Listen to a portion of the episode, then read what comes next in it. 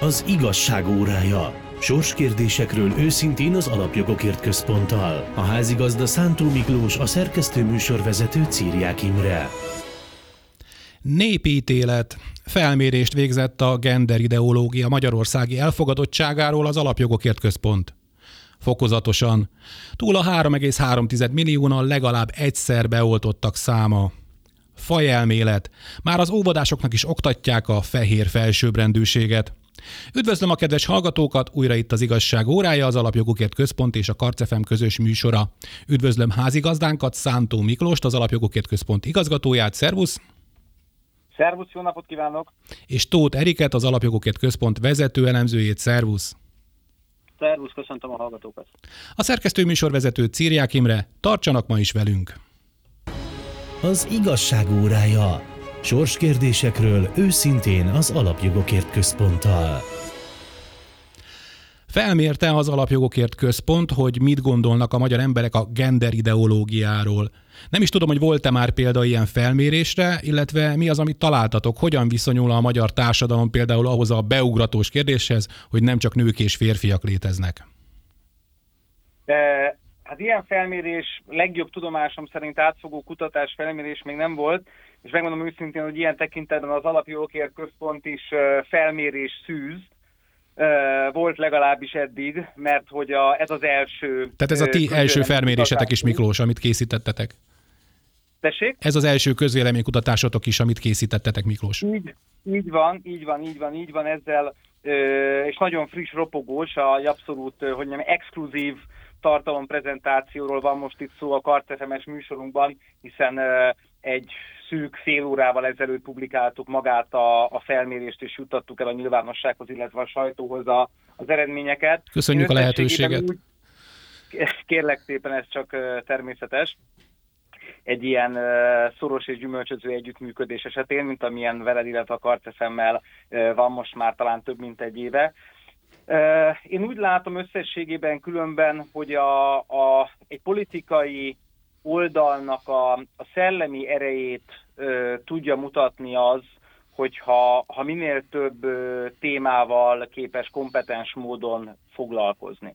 Ugye ez a, ez a kiváltság a korábbiakban a hivatalos fátum szerint a balliberális oldalt illette meg, hogyha most nem is tekintünk a kommunizmus időszakára, 90-es évektől nézzük a magyar közvéleménynek a spektrumát, akkor azt láthatjuk, hogy ugye a, a szakértelem, a szakértői státusza, a véleményalkotásnak a monopóliuma az a, úgy a politikai térben, mint pedig a politikát körülölelő szellemi holdudvar térben a, a, a balliberális oldalnak, a baloldalnak volt a, a hűbérbirtoka, és ugye amiatt is nagyon frusztrált a, az ellenzék, a baloldal, mert az elmúlt 15-17 évben nem csak a politika csinálási, politika alkotási képessége veszett el az ő politikai elitjüknek, 2005-2006-tól kezdődően, hanem ugye azt is lehet látni, hogy az a szellemi erőtér, ami a, a balliberális oldalon van, az egyre inkább szűkül,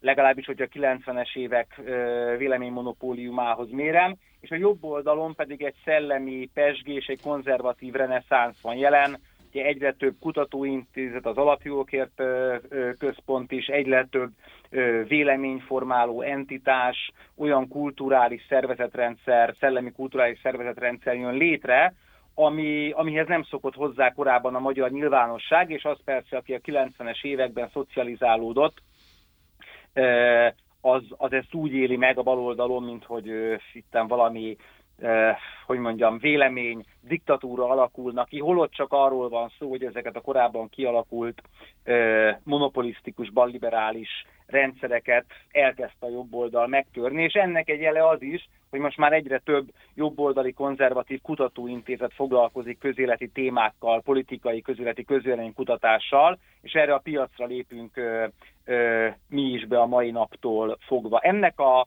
az első kutatásunk az nem nem politikai pártpreferencia mérés, vagy nem politikusi népszerűség, hanem egy, egy ilyen ö, ö, értékattitűd vagy attitűd kutatás szerűség a, a gender elméletről, illetve a gender ideológiáról, és a, az a nagy kép tárul elénk a, az adatok alapján, hogy a magyaroknak azért még mindig a kétharmada az elutasítja a, a gender elméletet, a magyarok kétharmada, megkérdezettek kétharmada, a reprezentatív mintának a kétharmada az azt mondja, hogy igenis férfi és női nem létezik csak és kizárólag, és hogy az ember nem változtathatja a nemét az élete során, hanem azok biológiailag, illetve a teremtés okán determináltak, és mindösszesen 20% körüli azoknak az aránya, akik ezzel ellentétes dolgot állítanak, az azt, hogy a férfi és női nemen kívül léteznek más nemek, illetve azt, hogy az ember az élete során ezeket váltogathatja. Tehát azt lehet látni, hogy a magyar társadalom alapvetően ebben a kérdésben is ö, kétharmados többségben, vagy több mint kétharmadban konzervatív, de azt is lehet látni, hogy az elmúlt időszaknak a gender érzékenyítése az, az nem múlt el nyomtalanul, hiszen mondom, azért egy 20%-nyi bázis van az összes megkérdezett közül, ö, akik, akik, akik a, hogy mondjam, a progresszív, a haladó, a liberális értelmezését vallják a, az úgynevezett társadalmi nemeknek. Ö, és azért azt is lehet látni, és ez konzervatív szempontból azért egy, egy ö, jó hír, hogy ha egyre közelebb megyünk így az elméleti, genderelméleti kérdéstől a konkrétabb kérdések felé, akkor még inkább azt látjuk, hogy, hogy konzervatívabb álláspontot képviselnek az emberek, tehát míg a társadalomnak már egy jól meghatározható szegmensét ez a felszíni gender érzékenyítés elérte, amikor arra kérdezünk rá, hogy mit hozhat magával ez a gender ideológia konkrétan, akkor azért hát elég erősen nő azok aránya, akik elutasítják ennek a gender ideológiának az idézőjeles gyümölcseit. Itt most arra gondolok, hogy például a ö, nagyjából az összes megkérdezetten belüli válaszadói arányhoz hasonlóan kétharmad utasítja el azt, hogy férfiak is indulhassanak női sportversenyeken,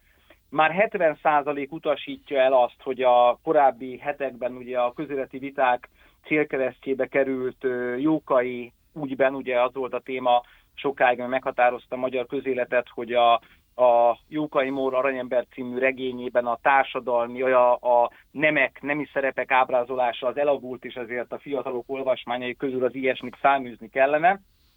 Na itt már 70% mondja azt, hogy ilyesmiről szó sem lehet, és az ilyen típusú műveket, mint például Jókai Aranyemberét ott kell tartani a, a fiatalok olvasmányai között, és ami a legbeszédesebb talán, hogyha arra kérdezünk rá, arra is rákérdeztünk, hogy ö, ö, hogyan viszonyulnak ahhoz az emberek, hogy kisgyermekeken akár szülői engedéllyel nemi átalakító műtétet végezzenek, na ott már 86% utasítja ezt el.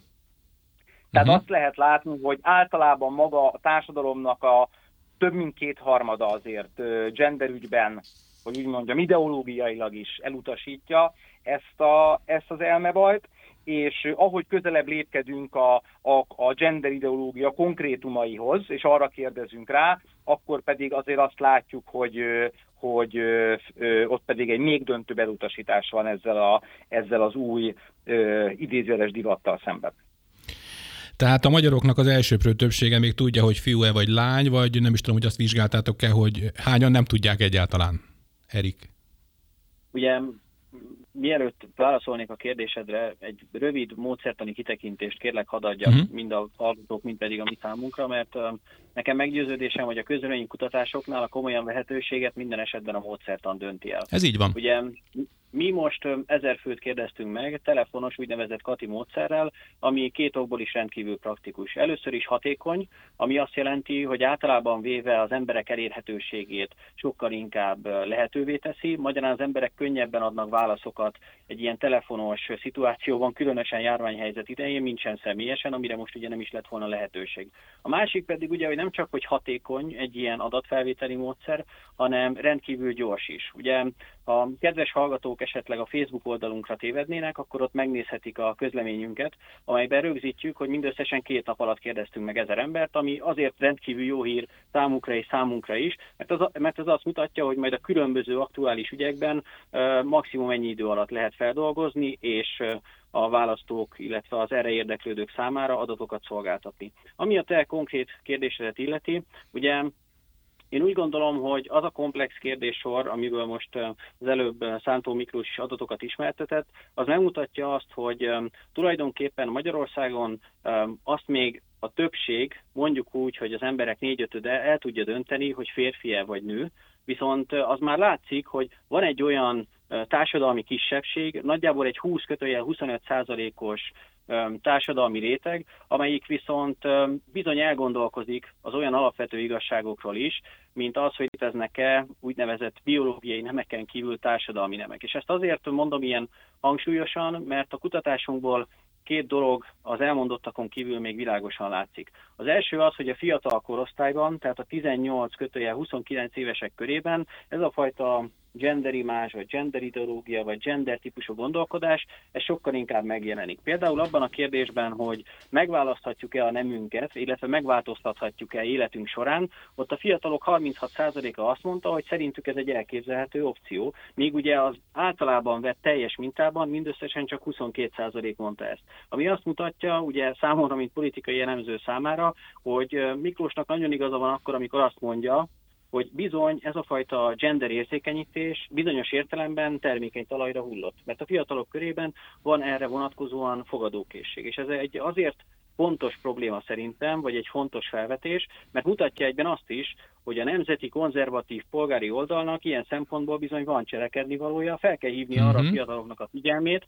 hogy ez a fajta gondolkodásmód, ez milyen visszásságokkal, milyen aberrációkkal uh, jár. És szerintem ezért kiemelkedően fontos az a 86%-os adat, amit itt már hallhattunk, mert pontosan megmutatja azt, hogy az olyan, hát hogy is mondjam, normál emberek számára teljesen elképzelhetetlen eshetőségeket, mint hogy egy fiatalkorú gyermek szülői engedéllyel már nemi átalakító műtétet engedélyeztessenek, az azért a fiatalok körében is kiveri, még itt van a biztosi, biztosítékot. Ugye nagyjából 76 kötője 78 uk mondta azt, hogy ez ő számukra sem elfogadható. Ezzel az állítással, mert ugye itt egy állítás típusú kérdezés volt, ezzel nem értettek egyet. Tehát ott van még mindig a magyar társadalomban és a fiatalok körében is a józanész hangja, erősen hallatszik, de bizony vannak olyan vízhangok, amelyek visszaverődnek, akik megpróbálják ezeket felnagyítva tulajdonképpen ennek a többségi véleménynek a kisebbségi oldalát felerősíteni. És Ezeket az adatokat még annyit hozzá szeretnék gyorsan tenni,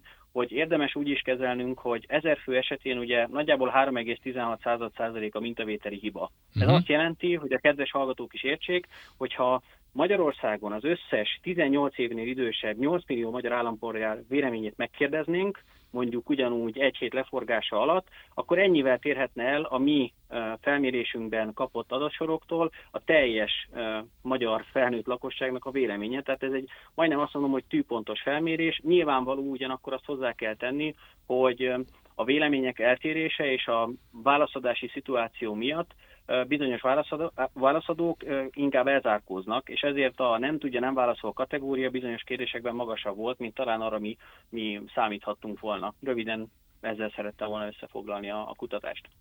Amikor a, a témáról, illetve a kutatásotokról hallottam, akkor nekem az volt az egyik gondolatom ezzel kapcsolatban, hogy rendben, hogy van egy egy vélemény, ugye az emberekben, ami megfogalmazódik, illetve a közvéleményben, de valójában tudják-e az emberek azt, hogy az, hogy ö, nekik mi a véleményük egy ténykérdésben, az persze érdekes mondjuk a döntéshozók számára mindenképpen, meg a társadalomtutósok számára, de az önmagában a tényen még nem változtat. Tehát az, hogy mondjuk a az a 20% vagy 30%, aki azt mondta, hogy több nem van, az tisztában van azzal, hogy ettől még valójában nem lesz több nem, hanem csak az a kettő. Tehát attól, hogy valaki azt gondolja magáról férfiként, hogy ő nő, attól még ő nem lesz nő, csak egy olyan férfi, aki azt gondolja magáról, hogy nő. Ilyen konkrétumokra nem kérdeztünk rá, ez azért figyelembe kell venni, hogy maga a témának is van egy olyan komplexitása, ami behatárolja a, egy ilyen jellegű közénkutatásnak a, a kereteit. tehát azért úgy is kell kérdezni egy közénkutatás során, hogy a válaszadók ö, értsék a kérdést, mm. ne legyen túl hosszadalmas, és tudjanak is rá válaszolni, mint egyáltalán nem a megkérdezett hogy mondjam, a, a szellemi képességére akartam utalni, mm. de ugyanúgy, ahogy egy kettőnk között egy köznapi beszélgetés során érdemes úgy fogalmazni, hogy, hogy értsük egymást, ez nyilvánvalóan hatványozottan igaz egy ezerfős reprezentatív mintára.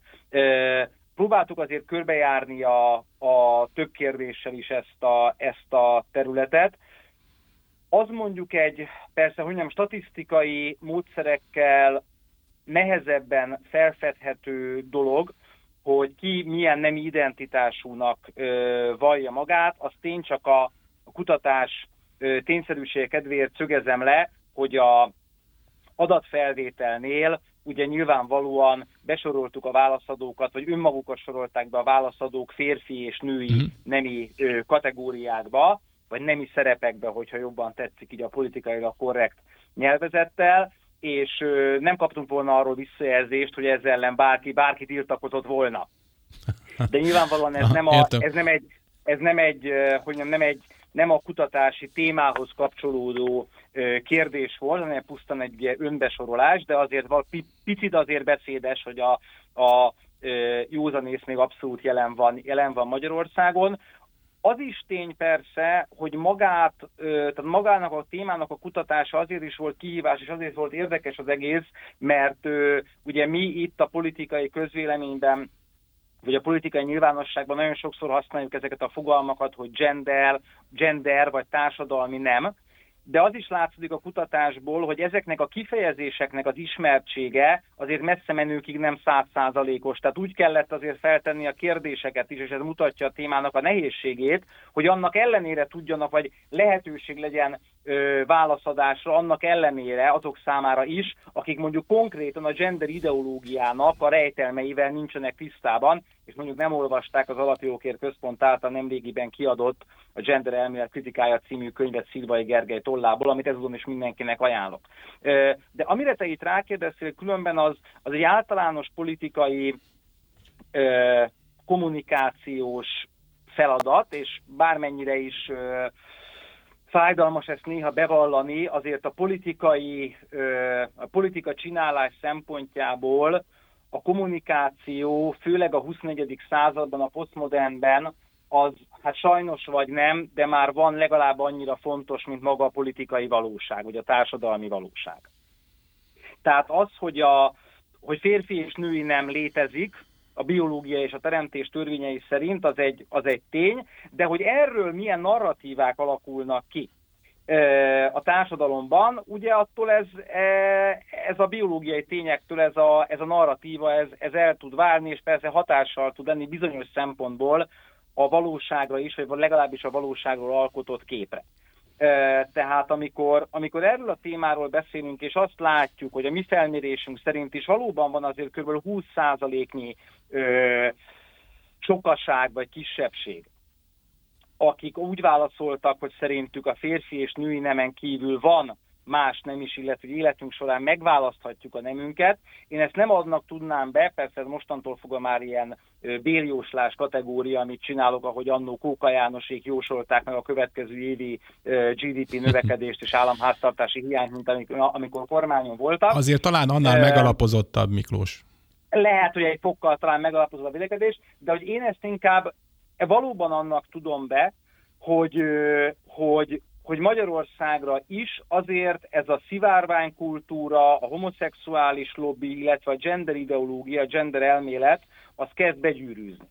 Tehát egyre inkább próbálják ezt a témát ugye elfogadhatóvá, már-már sikké, divattá tenni, és arra azt a kommunikációs keretrendszert megteremteni a nyilvánosságban is, akár a politikai nyilvánosságban, akár a politikán kívüli populáris kultúrában, populáris nyilvánosságban, hogy ez a, a genderfluiditás, az, hogy valaki nem feltétlenül férfi vagy nő, ez ez egy, ez, egy, ez egy trendi jó dolog, és akkor erről beszélgessünk, ezt érdemes a kisgyermekekkel is megismertetni, itt most vissza, visszautalok ugye a elmúlt év egyik nagy botrányára a Meseország mindenkiét című genderérzékenyítő könyvre, tehát, hogy ez a, ez a típusú érzékenyítésnek hívott agymosás, ez Magyarországon is zajlik. Látjuk azt Nyugat-Európában, ahol ez már több évtizeddel ezelőtt elkezdődött hogy már a milyen, sajnos azt kell mondjuk eredményeket ért el, hiszen már a hivatalosság szintjére emelkedett. Ez az LMBTQ ideológia, ugye legutóbb az Európai Parlament döntött úgy, hogy az egész Európai Unió térségét az LMBTQ és a gender zónájává, térségévé nyilvánítja, tehát ebben az ügyben is a haladó nyugat előttünk jár, de csak azt akartam ezzel mondani, hogy amit látunk Nyugat-Európában, hogy már megvalósult gender témában, hogy ott már teljesen bevett dolog. A gyermekek, nem gyermekek ö, kívánságának megfelelő szülői engedéllyel történő nemi átalakító műtéte, hogy ö, ö, transz ö, művészek járnak óvodába, iskolába és tartanak felvilágosító, szexuális felvilágosító kurzus gyermekeknek. Ö, azt látjuk, hogy Nyugat-Európában már, már megy, és szerintem azért fontos a mi kutatásunk, mert azt, azt mutatja fel, hogy Magyarországon még szerencsére ez az ideológia nem tudott úgy begyűrűzni, hogy a társadalom jelentős rétegeinek a gondolkodását, a narratíva alkotását áthassa, és továbbra is a döntő többség. Az elutasítja a gender elméletet, de a kezdő lépéseket idehaza is megtette már ezügyben a balliberális oldal, és talán utolsó vagy utolsó előtti percben vagyunk a magyar politikum, a józanész hívei, hogy, hogy megállj parancsoljunk ennek, a, ennek az érzékenyítésnek, vagy agymosásnak, mert láthatjuk, hogy Nyugat-Európában a konzervatív erők nem tettek így, el is vesztették a konzervatív jellegüket, el is vesztették a kereszténydemokrata jellegüket, és a társadalomnak az ilyen típusú ö, ö, téma keretezését pedig egyértelműen uralni tudja már oda át a lajtán túl a, a balliberális gőzhenger. Igen, ezek úgy tűnik, hogy már azért befészkelték magukat, mert szerintem is sok ez a 20 százalék, aki ugye azt mondja, hogy a, engedjük be a fiúkat a lányöltözőben, hogyha azt mondják magukról, hogy ők lányok tulajdonképpen, vagy mondjuk azt, hogy nem átalakító műtétet a gyerekeken végezzünk el, ami hát már beszélgettünk róla ebben a műsorban, de az lényegében csonkítás. Tehát az maga a sötét középkor. Így van, bár Erik. annyi szerencsénk talán van a kutatás alapján, hogy utóbbi kérdésben mindössze 6% mondta azt a ah. megkérdezettek közül, aki, aki igen, 6, aki uh-huh. egyetértene ezzel. Tehát a 6% az, um, azt tudom mondani, hogy nyilván ahhoz képest, hogy milyen súlyú dologról beszélünk, meglehetősen sok még így is, de közel sem annyi, mint amennyi lehetne mondjuk feltételezetten Nyugat-Európában. A, a másik részről viszont teljesen igazad van, ugye az, hogy mondjuk 24% azt mondja, hogy vannak további nemek is a férfi és a női nemen kívül, az, hogyha lefordítjuk a magyar társadalom összképére, azt jelenti, legalábbis a magyar felnőtt társadalomról beszélve, hogy 8 millió főből 2 millióan úgy gondolják, vagy 2,2 millióan egész pontosan, hogy vannak további nemek is, ami így belegondolva, legalábbis átfáltva ezeket az arányokat konkrét számokká és állampolgárokká, az egy meglehetősen nagy tömeg. És ez, ez valóban azt mutatja, amiről itt már beszéltünk mi itt az előző percekben, hogy lehet, hogy tényleg az utolsó utáni pillanatok egyikében vagyunk, amikor még ennek a folyamatnak gátat lehet szabni. Már csak azért is, mert hogyha egy kicsit jobban megnézzük az adatokat, az is kiderül egyébként, hogy nem csak nem, hanem életkor szerint is nagyon különbözőek tudnak lenni a vélemények. Ebben a kérdésben például, hogy vannak-e további nemek, az az érdekes, de szerintem érthető kép rajzolódott ki előttünk, hogy minél idősebb korosztályba tartozik valaki, annál kevésbé fogadja el azt az álláspontot, hogy léteznek egyéb nemek. Ők a tradicionális, a konzervatív, a jól megszokott világképben, és ha úgy tetszik, a biológiai nemek örökérvényes, örökérvényes örök érvényűségében hisznek, elnézést kérek.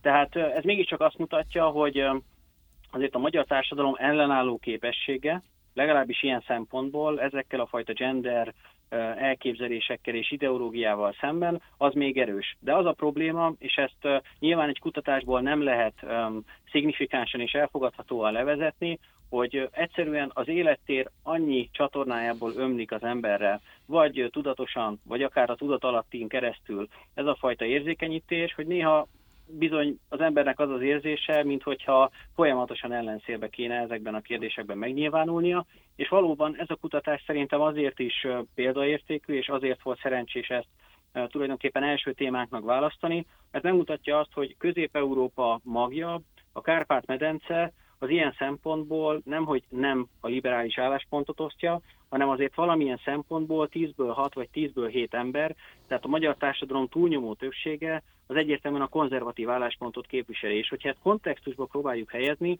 ez egy azért nagyon erős adat egyébként, mert Magyarországon általában úgynevezett 50-50-es témák vannak, ami azt jelenti, hogy 50% ezt, 50% azt gondolja a legkülönbözőbb kérdésekben, és relatív ritka az a pillanat, úgy a politikatudomány, mint a mindennapi élet szintjén, amikor ilyen többséget tud egy-egy kérdés kialakítani a társadalmon belül. Az elmúlt pár évből én két példát tudnék mondani. Az egyik a rezsicsökkentés volt, ott 10-ből 8 egyértelműen azt mondták, hogy a kormány álláspontja ilyen szempontból helyes volt, a másik pedig bármilyen meglepő, de a magyar határkerítésnek a megítélése. Ott is 10-ből 8 azt mondták, amit például mi, mi most itt ugyanilyen arányok mellett látunk, hogy van az az álláspont, amivel szemben a nyugat-európai érzékenyítés nem működik, és most sem működött, legalábbis jelenleg ez látszik az adatokból, de az biztos, hogy elbizakodni vagy hátradőlni ebben a pillanatban nem szabad.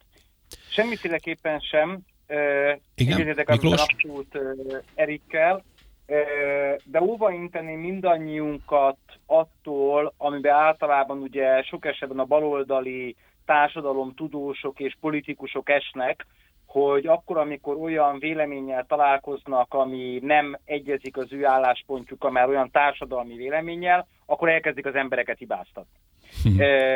Én, én, én óvainteném mindannyiunkat ettől, pont ezért beszéltem itt a narratív alkotásnak a képességéről és arról, hogy milyen csatornákon és milyen fórumokon zajlik a, például ebben a témában, gender témában az érzékenyítés, hogy én most nagyon egyszerűen fogalmazok, itt természetesen nem a, e, nem a, a válaszadók tehetnek arról idézőjelben, és mondom most leegyszerűsítve fogalmazok, hogy, hogy az ő véleményük adott esetben e, e, abba az irányba mutat, hogy a férfi és női nemen kívül léteznek más nemek, amelyek konzervatív szemszögből akár megdöbbentő álláspont is lehet, hanem itt pontosan ezért kell azokra a csatornákra, azokra a megmondó emberekre, azokra a balliberális véleményvezérekre, azokra az NGO-kra, civil, úgynevezett civil szervezetekre minél inkább figyelni, és ö,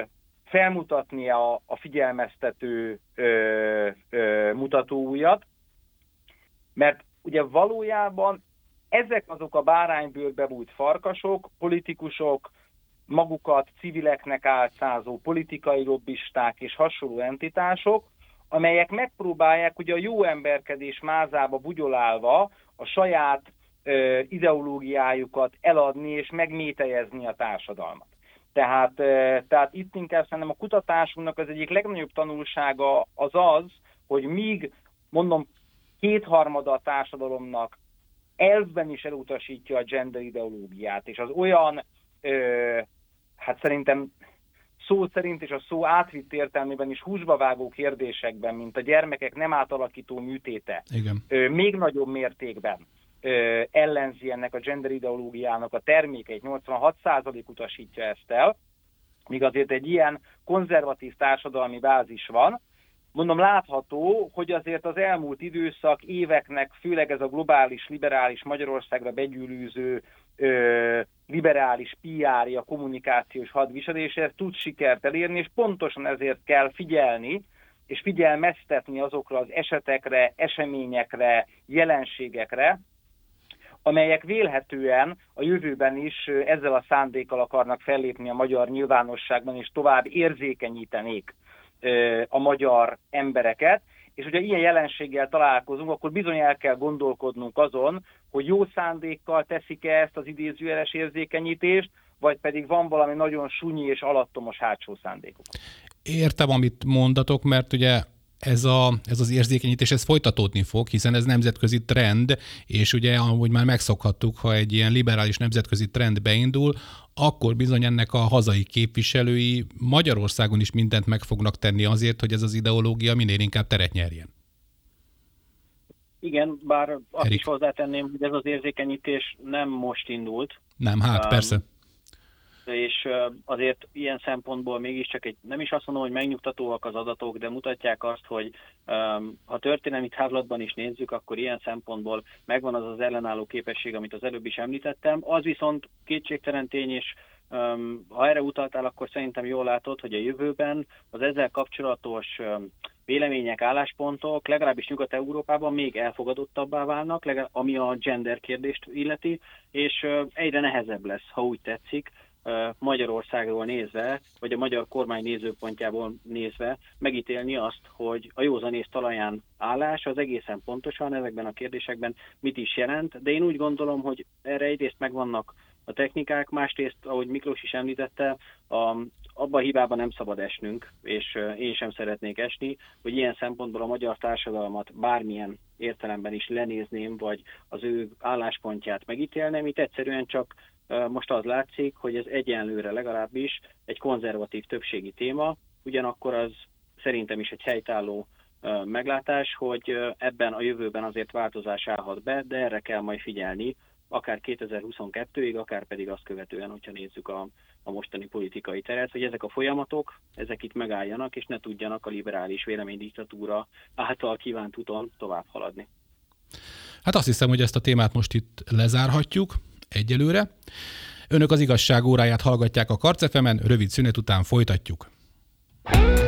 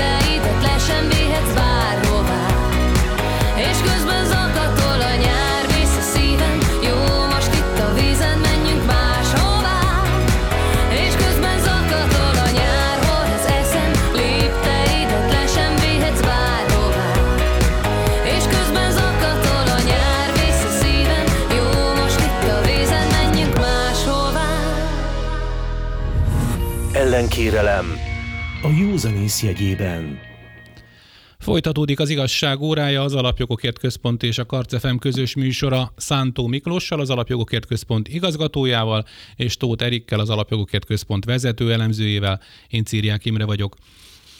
Ma már minden harmadik magyar állampolgár megkapta legalább az egyik koronavírus elleni védőoltást. A kormány meghosszabbította a jelenleg is érvényben lévő védelmi intézkedéseket, de például az iskolák alsó tagozatai kinyitottak a héten. Hogy állunk szerintetek már, ami a vírus helyzetet illeti? Gondolok itt a védekezésre és a újranyitásra. Ugye Ruzsa Magdi az előbb énekelte a Monalizát, illetve a Balaton, Balatoni nyárról. Van esélyünk arra, hogy szabadon kimehetünk idén nyáron is a Balatonpartra? Nézd, miután nem vagyok Erik. járványügyi szakértő, ezért óvatos lennék, hogyha megengeded. Én úgy gondolom, hogy a mostani adatok azok mondhatjuk, hogy meglehetősen kedvezőek. Értem ez alatt azt, hogy több mint 3,3 millió honfitársunk megkapta már legalább az első oltást, és több mint 4,3 millióan regisztráltak, ami azt jelenti, hogy a regisztráltak több mint 67-68 százaléka most már valóban oltáshoz is jutott. Azonban van egy nagyon fontos kritérium, amiről miniszterelnök úr is beszélt múlt héten pénteken, illetve talán még azelőtt pénteken is, hogy fenn kell tudni tartani azt a tendenciát és azt az egyre javuló arányt, hogy minél többen regisztráljanak. És ez egy azért nagyon fontos kritérium, mert egyszerűen a regisztráció hiányában nem lehet pontosan azt felmérni, hogy akár napokra, akár pedig hetekre lebontva az oltási programban egészen pontosan milyen ütemterv szerint kell haladni. És bár valóban mondjuk úgy, hogy az optimista forgatókönyvek szerint akár nyár közepére már elérhetünk egy olyan átoltottsági szintet, amelynek köszönhetően szabad nyarunk lehet, ugye ahogy szoktunk fogalmazni, azonban én még óvatos lennék, mert az látszik, hogy a regisztráció kapcsán a baloldal korábbi és mostani oltás ellenes, regisztráció ellenes politikai üzenetei azért vannak olyan erősek bizonyos társadalmi csoportokban, amelyeket visszavet attól, hogy vagy regisztráljanak, vagy pedig ugye az oltásra elmenjenek és az oltásukkal éljenek. És ez azért egy nagyon fontos probléma, amire ugye folyamatosan reagálni kell, mert a baloldalnak pontosan az a célkitűzése Magyarországon, hogy az embereknek a kedvét és a válságkezelésnek az eddig meglehetősen jól alakuló tendenciáját, görbéjét, azt valahogyan letörjék, és valahogyan a saját javukra fordítsák. Értem ez alatt azt, hogy azt a stratégiát, azt a célkitűzést megvalósítsák, hogy minél rosszabb legyen a kormánynak, és az ő megítélésük szerint minél rosszabb legyen a magyar embereknek, mert az majd az ő malmukra fogja a vizet hajtani. És ezt az én megítélésem szerint jelen pillanatban nem szabad, nem szabad hagyni. Ugye a mostani adatok is azt mutatják, hogy azért az látható, hogy ennél a szintű oltottságnál legalábbis a napi fertőzöttek száma az az elmúlt három-négy napot, hogyha nézzük, már elkezdett csökkenni. Igen. Ami ugye egy nagyon pozitív fordulat. Hogyha megnézzük a környező országokat, Horvátországot adott esetben, most ők vannak így hirtelen a fejemben, ott növekedett az elmúlt napokban. Németországban például a két nappal ezelőtt Angela Merkel a Bundeswehrben, illetve a Bundestagban nem más javasolt, mint teljes kiárási tilalmat, illetve teljes vesztegzárat Németország számára, vagyis a németek hasonló helyzetben vannak, mint amilyenben voltak a franciák két-három héttel ezelőtt. Tehát mindezt csak azért mondom, mert látható, hogy egyik napról a másikra, bármilyen hihetetlen ez még így több mint egy év távlatából is, alapvetően meg tud változni a helyzet. Magyarországnak szerintem az a szerencséje, hogy egyrészt a kormány helyesen felmérte azt, hogy nem szabad csak és kizárólag a brüsszeli vakcina beszerzésre hagyatkozni, hanem ha úgy nézzük, unortodoxnak kell lenni, és minél több forrásból kell tudni szerezni vakcinát, aminek az eredménye az lett, hogy tulajdonképpen nálunk az oltási program kétszer, majdnem két és félszer olyan gyorsan halad, mint az Európai Uniós átlag, ami azt is jelenti, hogy ahol mi most tartunk a mai napon, az Európai Unió legjobb esetben is csak május végére fogott tartani átoltottságban. Szerintem azért ez egy megdöbbentő adat, ez mutatja, hogy mennyire hatékony volt ez a fajta politika. Igen. És ugye az is egy nagyon fontos mm, kritérium abban, hogy szabad nyarunk legyen, hogy be kell tartanunk a jelenleg is érvényben lévő járványügyi intézkedéseket, a köztereken muszáj a maszkot hordani, muszáj távolságot tartani, és muszáj egymásra vigyázni, mert ahogy szokták ezt mondani nálam sokkal okosabb emberek, az oltás az egyetlen megoldás, amíg nem tartunk ott átoltottságban, ahol tartanunk kellene, addig nem lehet egyszerűen hátradőlni, és ha úgy tetszik, elbízni magunkat, mert ez a vírus, különösen ez a brit variáns annyira agresszív, hogy nem csak az idősek, de a fiatalok körében is óriási problémákat tud okozni. Ugyanakkor hozzáteszem, részsikereket már szerintem elértünk. Az iskolák, alsó tagozatok újranyitása, illetve a 3,5 millió beoltottnál következő enyhítések, az újraindítás következő lépései, például a teraszok kinyitása, azért az már egy kedvező folyamat és kedvező fordulat talán a járvány elleni védekezésben. Tehát, hogyha jól értem, akkor azt, azt a kérdést teszitek föl, hogy rendben van, hogy hogy folyik gyorsan a magyar oltási program, regisztráltak 4,5 millióan, azok be lesznek oltva. Viszont ha az ellenzék így keresztbe fekszik, akkor ugye tegyük fel azt a kérdést, hogy hogy lesz így 6-7-8 millió beoltott majd a következőkben? Én nagyon bízom abban, én nagyon bízom abban, ö, amit, amit az eddigi tapasztalat mutat, ö, hogy a magyar társadalom az ebben a kérdésben is a józanész és a normalitás talaján áll. Tehát azt figyelembe véve, hogy azért napi ö, 50-60, van amikor 90 ezer 90 ezer számmal növekszik a beoltottaknak a létszáma, és hozzávetőlegesen napi, két napi 50 ezeres létszámmal nő a regisztráltaknak a sokasága, azért az arra mutat, hogy hogy egyre többen ö, ö, szeretnék maguknak beadatni az oltást, illetve meg is kapják az oltást, hiszen ugye sokszor felmerül a kérdés, hogy melyik a legjobb oltás, és erre azt szokott lenni a frappáns, de igaz orvosi válasz, hogy a legjobb oltás a beadott oltás. Igen. Én azt, én azt látom, hogy egyrészt megvan a, megvan a magyar társadalomban azért egy olyan alapvető józanság, stressztűrő képesség, és normalitás érzik, ami eddig is átsegítette Magyarországot a, az elmúlt hónapoknak a, a nehézségein. Másfelől pedig azt sem szabad szerintem elfeledni, amit már-már természetesnek vélünk, hogy azért ö, a magát az országot sem egy ö, legyengült társadalmi, politikai, gazdasági immunrendszerrel érte ez az egészségügyi válsághelyzet, hanem egy olyan helyzetben, ahol azért az alapvető, hogy úgy fogalmazok, társadalmi béke, politikai, gazdasági, társadalmi stabilitásnak a peremfeltételei adottak voltak. Ha belegondolunk abba, hogy mondjuk ez a ö, járványhelyzet 2007-ben, 8-ban idézőjelben köszöntött volna Magyarországra és a világra, akkor, akkor megkockáztatható az a kijelentés, hogy a, a magyar állami infrastruktúra, egészségügyi infrastruktúra és maga a társadalmi rend sem bírta volna ezt így ö, kibekkelni, ahogy eddig a sok ezeres, sok tízezeres halálozás ellenére ö, sikerült, hozzáfűzve persze azt, hogy minden egyes haláleset önmagában egy, egy gyász és tragédia, és sajnos az már a baloldalnak a sajátossága, hogy politikai stratégiá, stratégiáik ugye azt javasolják, hogy a, az ebből a halálozásból fakadó gyászt azt ugye ki kellene politikailag használni és szavazatra váltani. Tehát amit én hangsúlyoznék a, a magyar társadalom stressztűrő képessége és józansága mellett az, a, az az országnak a stabilitása, hogy egy nem legyengült immunrendszerű országra tört rá ez a járvány, hanem egy alapvetően stabil mechanizmusok alapján működő országra, politikumra és társadalomra. A másik pedig az, amire itt már Erik utalt, és nagyon sok fórumon beszéltek erről, ugye a keleti vakcináknak a beszerzés. Ebben a műsorban is sokat okoskodtunk arról, hogy a szuverenitás harc, az állami nemzeti függetlenségért vívott különböző politikai küzdelmeknek milyen ideológiai, elméleti vetületei vannak, de ha jobban belegondolunk, akkor azért, ha nem jogi szempontból, hanem politikai szempontból nézzük, akkor a szuverenitás az valójában a döntéshozatal stratégiai autonómiáját jelenti. Tehát azt, hogy a, egy államban a döntéshozók azok az ország, a saját politikai közösségük, nemzeti közösségük érdekei szerint tudnak hosszú távon cselekedni, nem kívülről vagy felülről mondják meg nekik, hogy hol hogyan is milyen döntéseket hozzanak.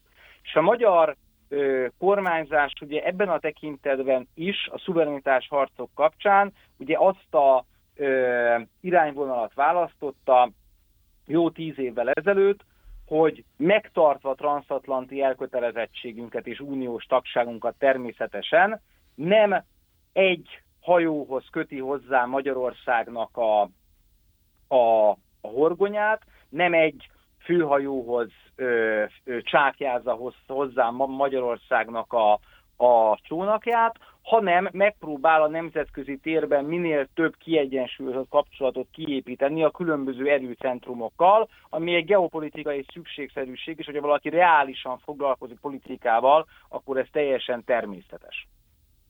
És hogyha jobban belegondolunk, akkor az, hogy ma Magyarországon több mint egy millió embert ö, beoltottak kínai vagy orosz vakcinával, tehát egy millióval plusz egy millió főnyi honfitársunk rendelkezik már védettséggel, vagy a védettségnek valamilyen fokával, az annak köszönhető, hogy van a magyar döntéshozónak, a magyar kormánynak egy stratégiai autonómiája, ami az elmúlt évek építkezésének a következményeként ö, lehetőséget adott arra, hogy a brüsszeli vakcina beszerzés mellett Moszkvával és Pekinggel is sikeres tárgyalásokat tudott folytatni, és onnan is tudott oltásokat beszerezni.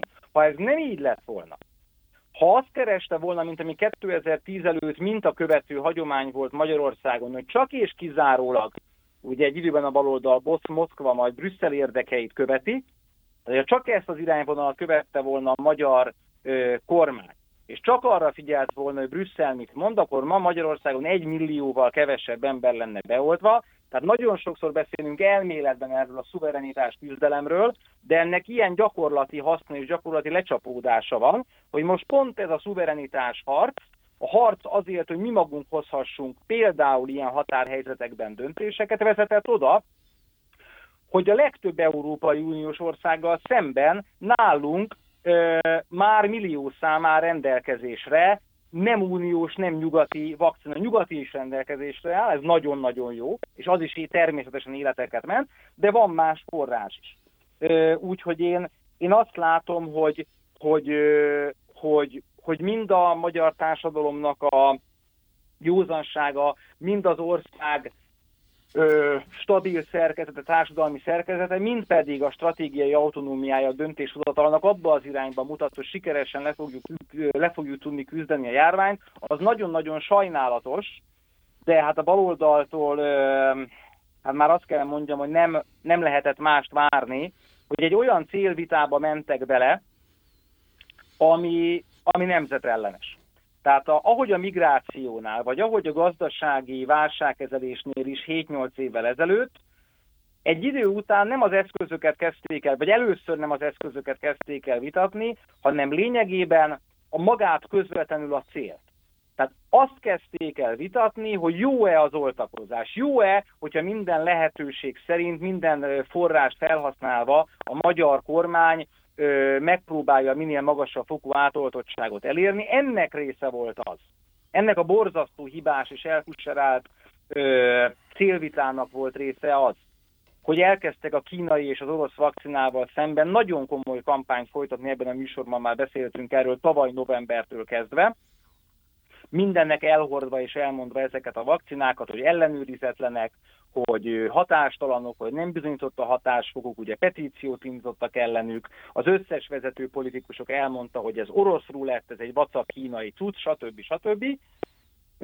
És most az elmúlt hetekben hát rádöbbentek arra, hogy, hogy rossz lovon ülnek, és megpróbálják valahogy meg nem történté tenni a, a múltat, és eltagadni ezeket a nyilatkozatokat, de nagyon is ott van és nagyon is kézzelfoghatóak, és visszakereshetőek, és nyomon követhetőek, hogy, hogy igenis az ő álláspontjuk ez, illetve ez volt, hogy bizalmatlanságot keltsenek egyes vakcinák iránt, és ahogy erre Erik is utalt, hogyha egyes vakcinák ellen vagy iránt bizalmatlanságot kelt valaki, az nyilvánvalóan, mint bármilyen ilyen mechanizmusnál, mint egy plegykánál, az általában ássa alá, vagy áshatja alá az oltakozási hajlandóságot, hát és nyilván az volt a Nyilván az volt a mesterterv, hogy majd akkor az oltakozási hajlandóság csökken, ezáltal a járvány elhúzódik, a korlátozó intézkedéseket tovább fekken, fenn kell tartani, a társadalmi frusztráció a korlátozások miatt fokozódik, és majd egy ilyen frusztrációval futunk neki a választásoknak, és majd a frusztrációt szavazatokra, szavazatokra váltja a baloldal. Most úgy néz ki, hála jó Istennek, hogy ez a stratégia nem ö, válik be, és fokozatosan de remélhetőleg, de én sem vagyok ö, sem immunológus, sem, sem járványügyi szakember, a megfelelő nyáimmunitást azért pár hónapon belül elérjük. A témával valószínűleg foglalkoztunk már is, foglalkozni is fogunk, de most szorít bennünket az idő, úgyhogy áttérünk a progresszív sajtó híreire. Bolondjukból. Szemle a politikailag korrekt hírek világából. Ma is az Alapjogokért Központ hasonló nevű sajtószemléje volt segítségünkre. Nagy-Britanniában az óvónők szakszervezete és más gyermekneveléssel vagy pedagógusok képzésével foglalkozó szervezet új javaslatot készített a fiatalok nevelésére. Ez szerint az óvodások számára is kötelezővé kell tenni az oktatást a fehér felsőbbrendűségről. Érvelésük szerint az 5 éves vagy annál fiatalabb gyerekeknek nem elég azt tanítani, hogy mindenkivel bánjanak egyenlően, tehát az előítéletektől mentes nevelés már nem elég, tehát hogy mindenki egyenlő, hanem ezt az úgynevezett fehér felsőbbrendűségi elméletet is kell tanítani, mert szerintük ez a hozzáállás Mármint, hogyha azt mondanánk, hogy mindenki egyenlő, az továbbra is fenntartaná a rendszer szintű, a fehérekben lakozó rasszizmust. Na de most tényleg van összesen három percünk erre a témára, de azt kérdezem tőletek, hogy, hogy ez nem maga a fajelmélet a maga teljes valójában, hogy létezik egy bűnös rassza fehér, aki a világ minden bajáért felelős? Mondanám Miklós. azt, hogy, hogy önmaga karikatúrájává kezd most már tényleg válni a liberális agymenés, hát minden héten beszélgettünk itt erről, erről a mesterségesen kreált bűntudat kultuszról, arról, hogy kvázi a heteroszexuális fehér férfiak kérjenek elnézést azért, hogy egyáltalán ő, léteznek, és megpróbálják a liberális ugye a történelmet újraértelmezni, de valóban az a, az a egyik sarkalatos pontja és abszurditás ennek, amire te is utaltál, hogy ez lényegében fai alapú politizálás. Igen. Tehát ez lényegében egy, egy új típusú, posztmodern ö, rasszizmus az antirasszizmus nevében. Tehát míg, hogyha megnézzük mondjuk a 20. század ö, ö, fekete polgárjogi mozgalmait, akkor ott pont az volt Martin Luther Kingnek is a célja, hogy egy színvak társadalmat hozzon létre, vagy azt érjenek el Amerikában például. Hát az egyenlőségét, Tehát, valamiféle egyenlőséget, egyenlőségért küzdöttek. Igen, hogy, hogy ne, azért, hogy a fai jelleg, a bőrszín ne legyen meghatározó. Uh-huh. Ne az legyen a döntő, ne arról beszéljünk, ne, ne, a, ne a rasszon keresztül értelmezzük a társadalmi kérdéseket, a gyermeknevelést, az iskolai, óvodai oktatást, és most mit látunk?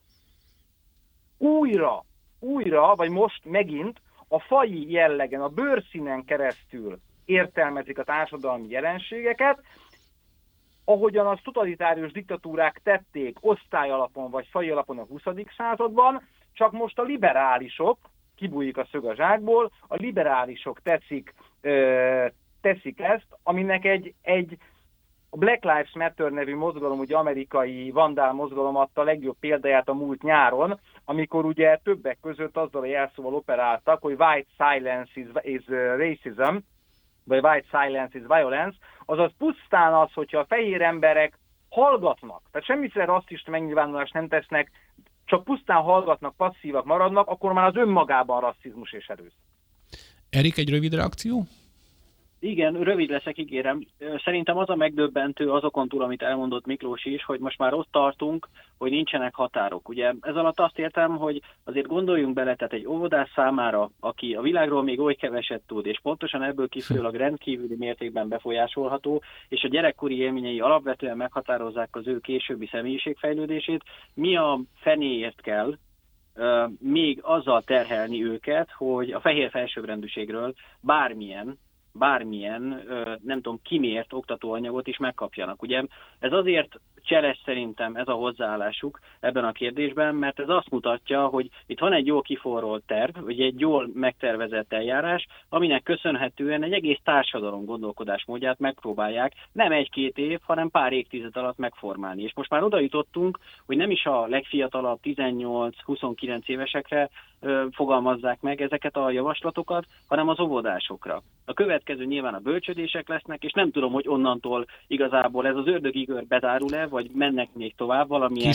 elfuserált módon megpróbálják ezt, igen, ezt tovább vinni ezt a szállat, de az látszik, hogy határtalan és totális ez a fajta hát én kimondom politikai ideológia, mert nem tisztel semmit, ami a mi emberi számításaink szerint egyébként tisztelni való lenne. Most éppen a gyerekeket próbálják még ilyen szempontból traktálni, pedig szerintem abban mindannyian egy, egyetértünk, hogy a gyerekektől ilyen szempontból el kéne venni a kezüket, mert politikai, ideológiai nevelésnek kisgyerekkorban egyszerűen nincs semmilyen helye. Hát igen, a politikai pedofilizmus az visszataszító, és remélem, hogy szegény nyugat-európai óvodásoknak a rengeteg ideológiai tantárgy mellett azért számolni tízig még, meg, még, még, még lesz idejük. Ennyi fért ma a az igazság órájába, az Alapjogokért Központ és a Karcefem közös műsorába. Hallgatóinak köszönjük a megtisztelő figyelmet, Szántó Miklósnak az Alapjogokért Központ igazgatójának és Tóth Eriknek az Alapjogokért Központ vezető elemzőjének pedig, hogy itt voltak, itt voltatok velünk. Búcsúzik a szerkesztő műsorvezető. Búcsúzik a szerkesztő műsorvezető Círiák Imre, és várjuk Önöket egy hét múlva a Viszonthallásra. Az igazság órája. Sorskérdésekről őszintén az Alapjogokért Központtal. A házigazda Szántó Miklós, a szerkesztő műsorvezető Círiák Imre. Karcefem. Irányadó a zajban.